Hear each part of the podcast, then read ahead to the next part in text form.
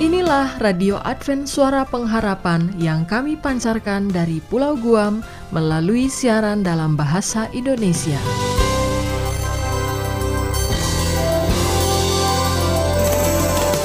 Salam sejahtera kepada saudara pendengar di mana pun Anda berada. Selamat berjumpa kembali dengan kami Radio Advent Suara Pengharapan. Dengan senang hati kami akan menemani Anda dan keluarga dengan rangkaian acara yang telah kami persiapkan bagi Anda sekeluarga dan harapan kami kiranya siaran ini dapat bermanfaat dan menjadi berkat bagi kita semua. Selamat mengikuti dan selamat mendengarkan. Tuhan memberkati.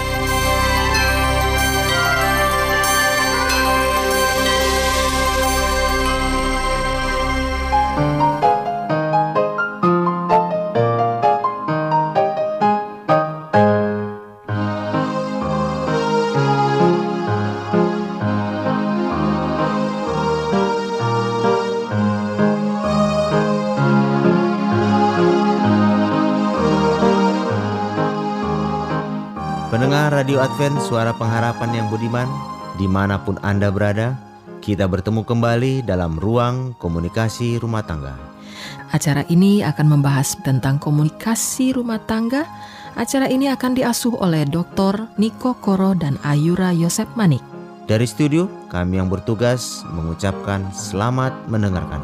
Tuhan memberkati.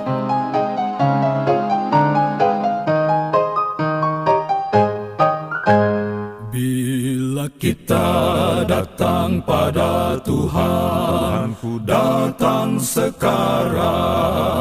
Oh, ku datang sekarang. Yang Tuhan sekarang ku datang. Oh, memang kita perlu datang pada Tuhan. Datang sekarang. Datang pada Tuhan tiap waktu. Datang waktu pagi, datang waktu pagi, datang waktu pagi, datang waktu pagi, datang waktu malam, datang waktu malam, datang waktu malam, datang waktu malam, datang. Waktu petang, datang waktu petang, datang waktu petang, datang waktu petang seperti surya bercahaya.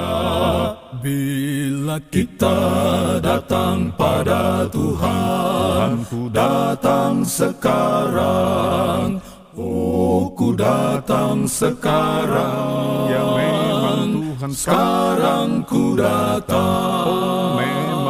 Perlu datang pada Tuhan. Datang sekarang. Datang pada Tuhan tiap waktu. Datang waktu susah, datang waktu susah, datang waktu susah, datang waktu susah, datang waktu duka, datang waktu duka, datang waktu duka, datang waktu duka, datang waktu senang, datang waktu senang, datang waktu senang, datang waktu senang seperti surya bercahaya.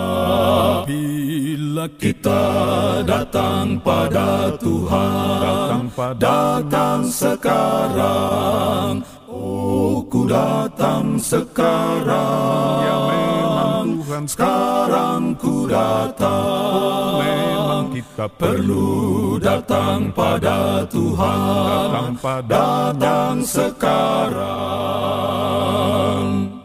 Datang pada Tuhan.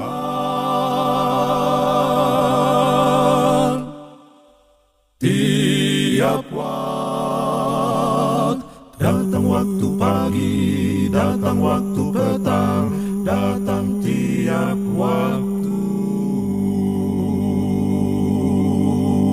Apa kabar Ayura? Puji Tuhan kabar baik Pak Niko. Mudah-mudahan semuanya ada baik dan senantiasa diberkati Tuhan. Demikian pula dengan keadaan dari masing-masing anggota rumah tangga, dari pendengar Radio Advent Suara Pengharapan di mana pun Anda berada. Amin. Kiranya berkat dan kasih karunia Yesus Kristus senantiasa bersama-sama Anda dan keluarga Anda. Walaupun kita harus menghadapi berbagai masalah dan tantangan di dalam kehidupan kita masing-masing, namun Tuhan senantiasa masih menyertai kita semuanya. Amin. Puji Tuhan, eh, kita semua berterima kasih karena berkat Tuhan yang senantiasa kita semua terima dan juga rumah tangga kami dan kami masih berada dalam keadaan sehat walafiat. Harapan yang sama untuk Pak Niko ya Pak dan seluruh keluarga.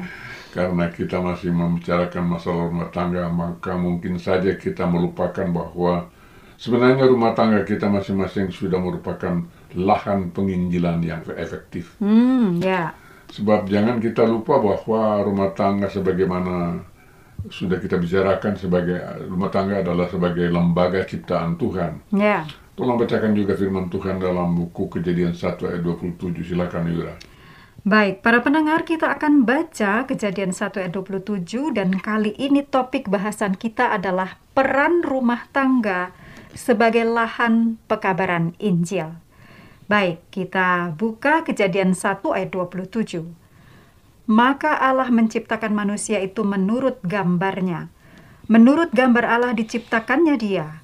Laki-laki dan perempuan diciptakannya mereka. Ya memang jelas sekali dalam firman Tuhan ini bahwa laki-laki dan perempuan atau rumah tangga yang pertama di atas dunia ini Iya. diciptakan menurut gambar dan rupa Allah. Jadi dapat dikatakan dengan kata lain bahwa laki-laki dan perempuan di dalam suatu rumah tangga memiliki citra yang sama seperti Allah. Ya, Yang jadi yang paling sedikit Anda dan saya sebagai pendengar Radio Advent Suara Pengharapan paling tidak memiliki kemiripan dengan karakter Allah sebelum kita jatuh ke dalam dosa tentunya. hmm, Tolong bacakan juga firman Tuhan dalam Injil 1 Yohanes 4 ayat 8. Silakan Yura. baik. Mari sekarang kita baca bersama 1 Yohanes 4 ayat 8. Barang siapa tidak mengasihi, ia tidak mengenal Allah, sebab Allah adalah kasih. Jadi jelas ya di sini Allah itu kasih. Tidak bisa lain dari itu, bukan? Ya, benar sekali Yura. Oleh karena itu maka kita pun sebagai manusia harus saling mengasihi. Ya, Dan hal itu harus kita terapkan di dalam masing-masing rumah tangga di mana kita berada. Dan sebelum kita menginjil keluar sesuai dengan tugas kita masing-masing, maka ladang utama yang paling efektif untuk kita adalah pertama-tama tentu adalah di dalam rumah tangga kita masing-masing. Tolong bacakan juga firman Tuhan dalam Injil Lukas 19 ayat 4 sampai dengan 6. Silakan Ayura. baik. Para pendengar, kita akan baca sekarang Injil Lukas 19 ayat 4 sampai 6. Maka berlarilah ia mendahului orang banyak, lalu memanjat pohon ara untuk melihat Yesus yang akan lewat di situ. Ketika Yesus sampai ke tempat itu, ia melihat ke atas dan berkata, Sakeus, segeralah turun, sebab hari ini aku harus menumpang di rumahmu. Lalu Sakeus segera turun dan menerima Yesus dengan sukacita. Ya ini suatu kisah yang menarik. Eh, sejak kecil saya juga sudah dapat cerita ini ya. Dan ini sangat menarik karena Sakeus adalah seorang pemungut cukai yang oleh orang Yahudi selalu dianggap orang berdosa atau dianggap orang kafir. Namun Yesus mau datang berkunjung ke rumahnya. Ini merupakan sukacita istimewa bagi Sakeus. Merespon kedatangan Yesus ke rumahnya. Pasti demikian ya. Iya.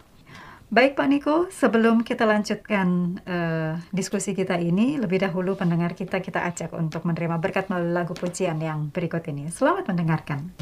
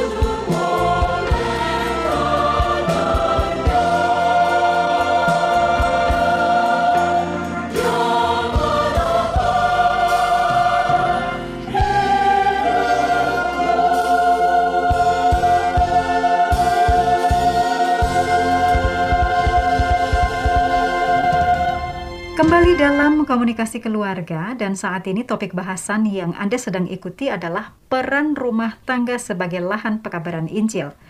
Tadi sebelum lagu kita sudah baca satu perikop eh, kisah yang menarik tentang Sakeus dan sekarang saya akan kembalikan ke Pak Niko untuk melanjutkan. Silakan Pak Niko.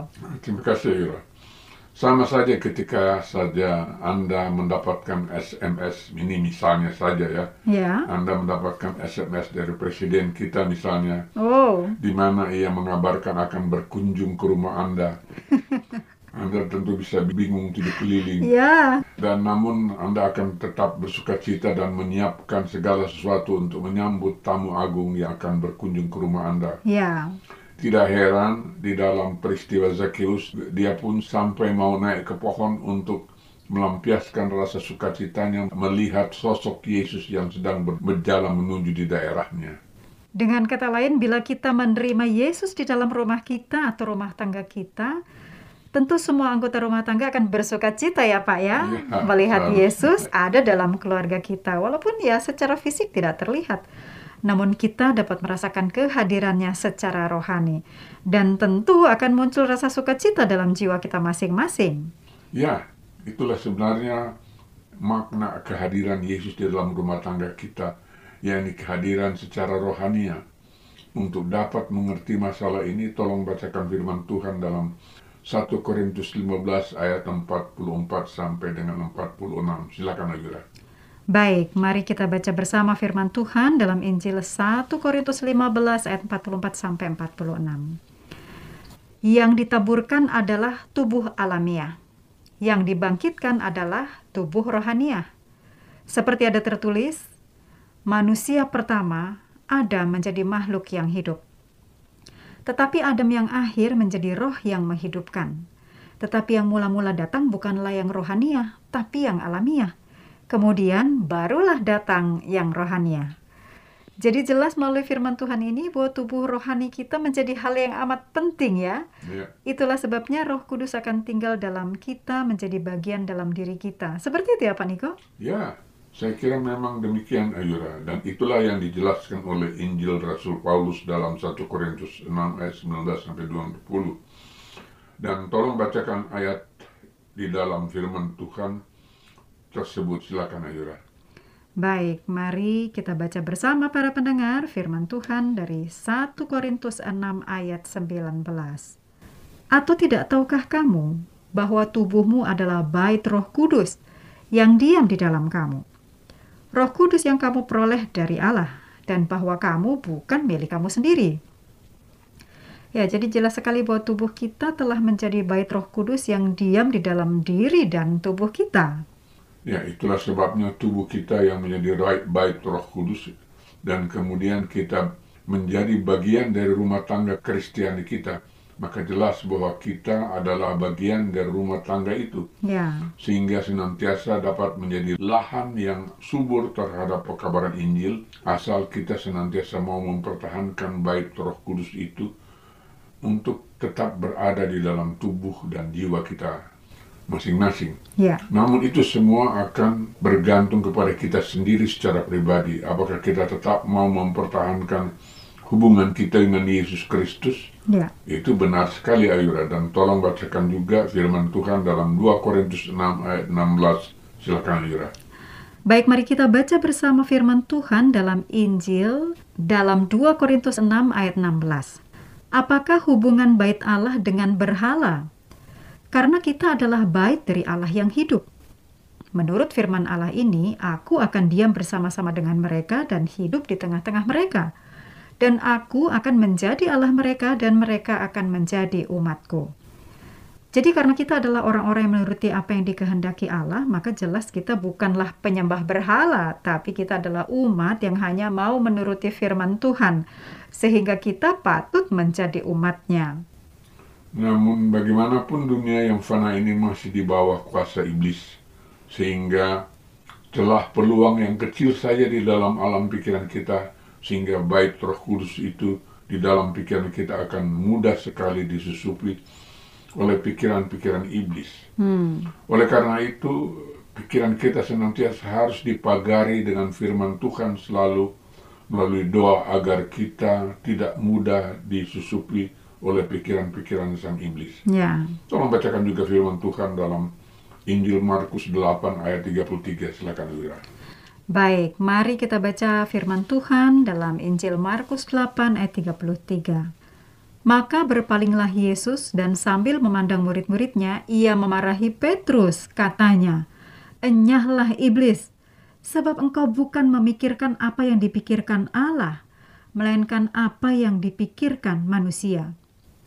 Wah, dari apa yang diungkapkan Yesus kepada murid-muridnya, pikiran-pikiran manusia itu mudah sekali disusupi oleh pikiran-pikiran dunia atau pikiran yang sudah dikotori oleh dosa. Itulah sebabnya pikiran manusia harus senantiasa dipagari oleh firman Tuhan.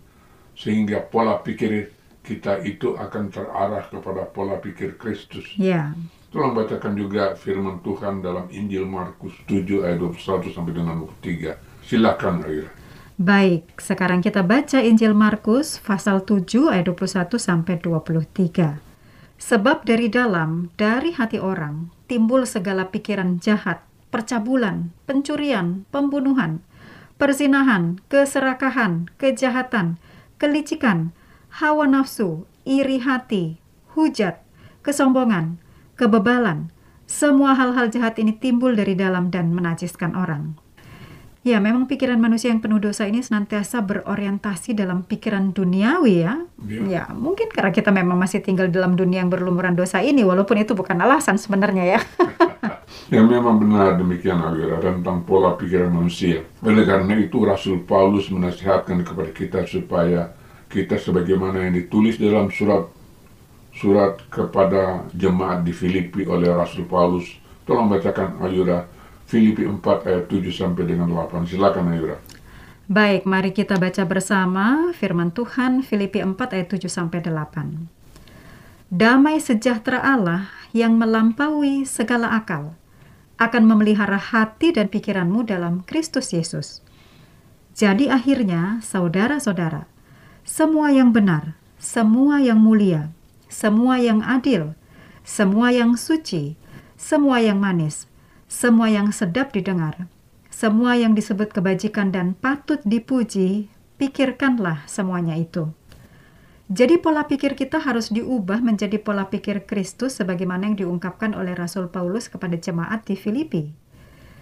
Ya, para pendengar yang dikasih Tuhan, terima kasih untuk perhatian Anda. Terima kasih juga Pak Niko untuk sudah mengangkat eh, topik yang sangat baik ini.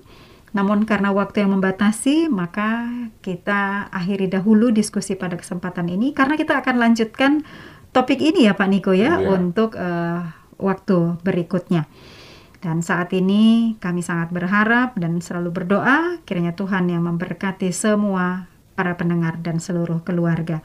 Dan kali ini sebagaimana biasa narasumber kita Bapak Niko akan menutup di dalam doa. Silakan Pak Niko. Terima kasih Ayura. Baik saudara-saudara yang kasih dalam Kristus Yesus. Marilah kita menundukkan kepala sejenak dan kita berdoa. Allah Bapa kami yang bertahta di atas kerajaan sorga, kami bersyukur dan terima kasih kepadamu Tuhan oleh karena kami telah merasakan kasih karunia yang berlimpah selama ini. Demikian pula Engkau telah menuntun diskusi kita mengenai lahan rumah tangga kita sebagai lahan pekabaran Injil. Kiranya itu boleh tertanam dalam hati sanubari kita sebagai dalam setiap pendengar radio Advent Suara Pengharapan di mana pun Anda berada bersama-sama keluarga, keluarga Anda. Tolong ampunkan segala dosa dan kesalahan kami ya Tuhan, karena doa dan seruan ini kami naikkan hanya melalui nama yang indah, Yesus Kristus Juru Selamat kami yang hidup. Amin. Amin.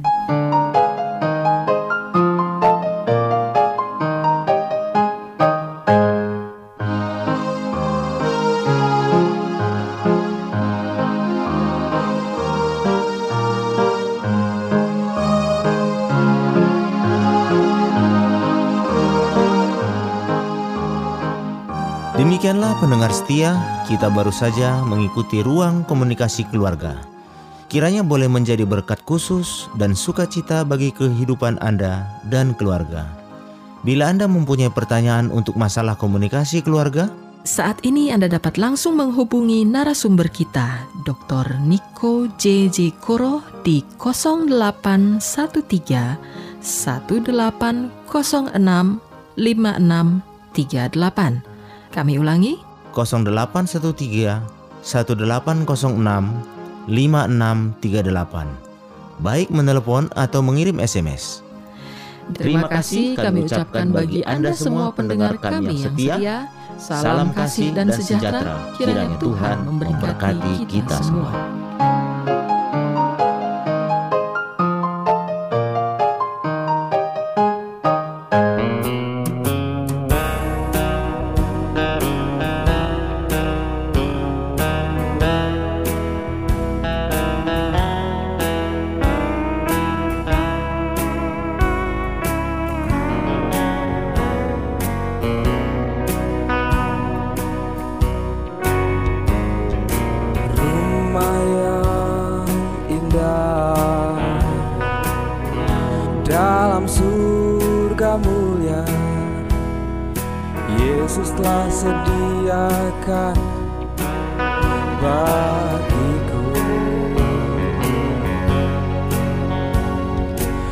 disapa dengan kasih? Dengan sabar telah menungguku. Anakku masihlah rumah perhentianmu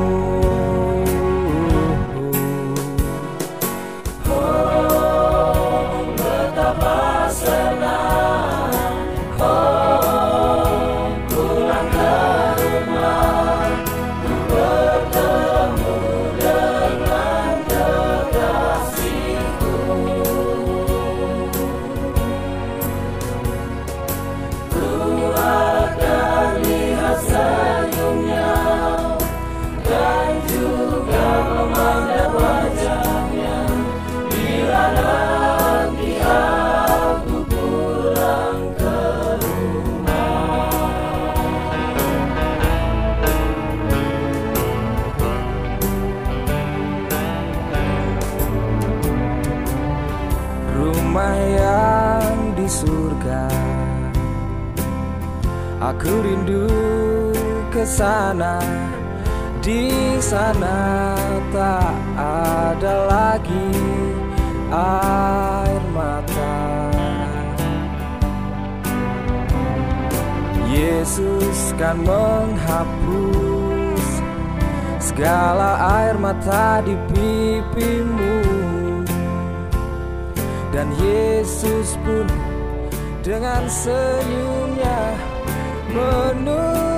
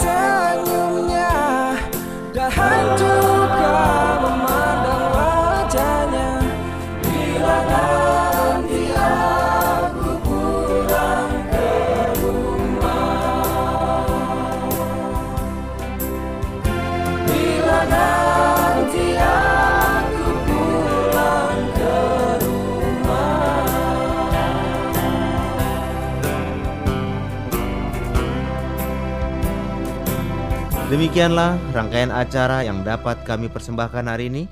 Dan apabila Anda mempunyai pertanyaan atau ingin mendapat pelajaran Alkitab penemuan baru, silakan menghubungi kami. Mengirimkan surat ke alamat Radio Advent Suara Pengharapan. PO Box 8090 Jakarta 12810 Indonesia.